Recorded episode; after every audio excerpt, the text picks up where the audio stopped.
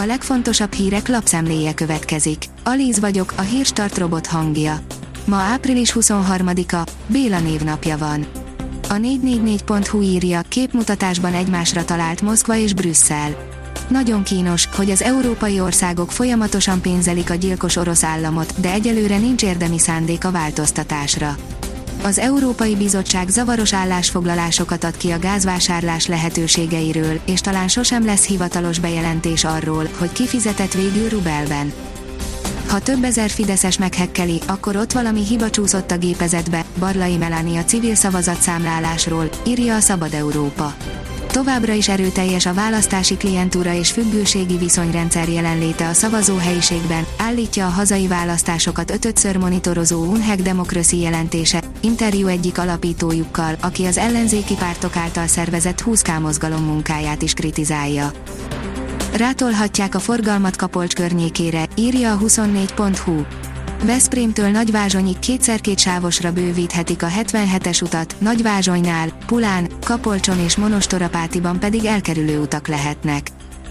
Az m4sport.hu írja, egy másik bosszantó probléma áll az időmérős Mercedes blama mögött. A delfinezésen túl egy újabb bosszantó probléma vetette vissza a Mercedes Timolában. Mérnökük elmagyarázta, a versenyeken harmadik legjobb autójuk miért csak középszerű az időmérőkön, és arról is beszélt, mit nehezményezett Lewis Hamilton. A Hír TV írja, az oroszok Ukrajna területének a felét is bekebelezhetik. Moldovában a külügyminisztériumba kérették az orosz nagykövetet, tiltakozású Rustam Minyekajev orosz vezérőrnagy kijelentése miatt. A vg.hu oldalon olvasható, hogy orosz ellenes szankciót szavaztak le a lengyelek. A törvényjavaslat szerint az LPG autógáz szállítását kellett volna betiltani Oroszországból és Fehér Oroszországból. A Noise kérdezi, először fotózták Putyin szeretőjét az orosz invázió kezdete óta, de mi történt az arcával? Vladimir Putyin orosz elnök állítólagos barátnője először jelent meg a nyilvánosság előtt azóta, hogy Oroszország megkezdte ukrajnai invázióját. A vezes oldalon olvasható, hogy a kamionos lány esete a drága üzemanyaggal. Bár Skandináviára hajlamosak vagyunk idehaza úgy gondolni, mint ahol kolbászból van a kerítés, de egy svéd kamionos lánynál nemrég erősen felment a pumpa az üzemanyagárakkal kapcsolatban. Véleménye szerint egyre több fuvarozó akasztja szögre a kulcsot. Nem finomkodott az MTK Márton Gábor edző kirugásakor, írja az Infostart. Méltatlan ez a kifejezés mindent elárul, illetve az, hogy szó sincs az ilyenkor szokásos közös megegyezésről. A napi.hu oldalon olvasható, hogy egy amerikai család hatalmasat szakít abból, ami az egész világnak nagyon fáj.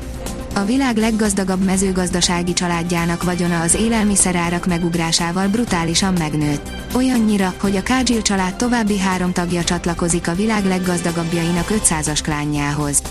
A leggazdagabb családok között pedig a 11. más számítások szerint a negyedik helyet foglalják el. A portfólió írja, már tárgyalnak a következő orosz szankciókról, az olajról és a gázról is szó van. Európa az Oroszországgal szembeni szankciók hatodik köréről tárgyal, beleértve az orosz energiapiacot sújtó szankciókat is közölte pénteken az Európai Bizottság egyik vezető tisztviselője és Litvánia pénzügyminisztere, írja a CNN. Az m4sport.hu oldalon olvasható, hogy hivatalos lemondott posztjáról Poják Balázs, az MTK sportigazgatója. Az MTK Budapest hivatalos oldalán közölte, hogy távozik a klubtól Poják Balázs, a labdarúgó csapat sportigazgatója. Russell nyerte a második szabad edzést, írja az Eurosport. George Russell, a Mercedes brit pilótája volt a leggyorsabb a Forma 1-es Emilia Romagna nagy díj szombati szabad edzésén. A második gyakorláson, melyre a péntekitől eltérően száraz időben került sor, a mexikói Sergio Pérez érte el a második, az összetettben vezető monakói Charles Leclerc pedig a harmadik időt. A kiderül írja, mutatjuk, mikor süt ki a nap. Szakadozik a felhőzet, egyre több helyen számíthatunk több-kevesebb napsütésre is a szombati nap során. Vasárnap, a déli órákban azonban ismét mozgalmasra fordul az idő. A Hírstart friss lapszemléjét hallotta. Ha még több hírt szeretne hallani, kérjük, látogassa meg a podcast.hírstart.hu oldalunkat, vagy keressen minket a Spotify csatornánkon. Az elhangzott hírek teljes terjedelemben elérhetőek weboldalunkon is. Ha weboldalunkon hallgat minket, az egyel korábbi adás lejátszása automatikusan elindul. Beállíthatja, hogy az összes korábbi adás, vagy csak az aktuális tematika hírei következzenek. Köszönjük, hogy minket hallgatott!